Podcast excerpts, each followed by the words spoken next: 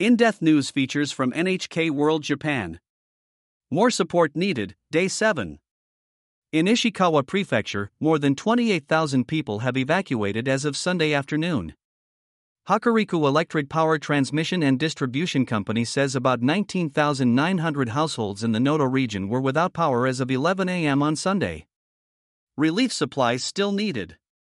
At one of the evacuation centers, Waito Elementary School in Suzu City, water trucks and food deliveries have arrived. The supplies are sufficient to look after the roughly 200 people taking shelter there. But water bags for storing water are in short supply. In addition, one evacuee at the center became infected with influenza, so it is necessary to strengthen hygiene measures. But there are not enough disinfectant sprays and bags to dispose of excrement. Staff say there is a shortage of clothes for elderly people who need nursing care, and gloves for caregivers to use. Toilet trailers helping in quake hit areas. Toilet trailers carrying flush lavatories have been delivered from municipalities across Japan to evacuation centers in affected areas. Eight toilet trailers were delivered to Ishikawa Prefecture evacuation centers in Noto Town, Nanao City, and Wajima City, where water and power outages continue. A General Incorporated Association, Tasukeai Japan, is promoting efforts to expand the use of toilet trailers across the country.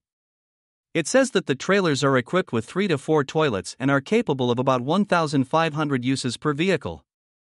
It says that toilets can be flushed using solar power. A man in his 50s who had been using garbage bags placed over a toilet bowl said the new toilets are convenient because now he can even wash his hands. Michishita Masatoshi, the head of the crisis management office of the town, is concerned that people won't drink water because they don't want to use unsanitary toilets and could suffer health problems such as dehydration. He said the service is very helpful as the water outage continues. Evacuees living in a greenhouse. In Wajima City, about 30 people who were unable to enter official evacuation centers had no choice but to evacuate to a nearby agricultural greenhouse. Inside the greenhouse, they made makeshift beds by placing plywood boards over baskets for seedlings and brought stoves and blankets to warm themselves. One of the evacuees is a 95 year old woman whose heart is bad and is bedridden. Her 73 year old daughter said she wants her mother to enter a hospital or other facility, but was told that there are no vacancies. The people in the greenhouse have not been able to receive any supplies from the local government. Self Defense Force relief units on their way to help. An NHK World crew has spotted Self Defense Force rescue units from the Kansai region in western Japan heading to the affected region.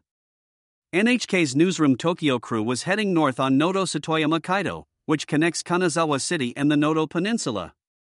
The crew also spotted SDF vehicles at the Notochirihama roadside station in Hakui City in Ishikawa Prefecture. It is reported that the stop is the last station on the route north where the toilets have running water.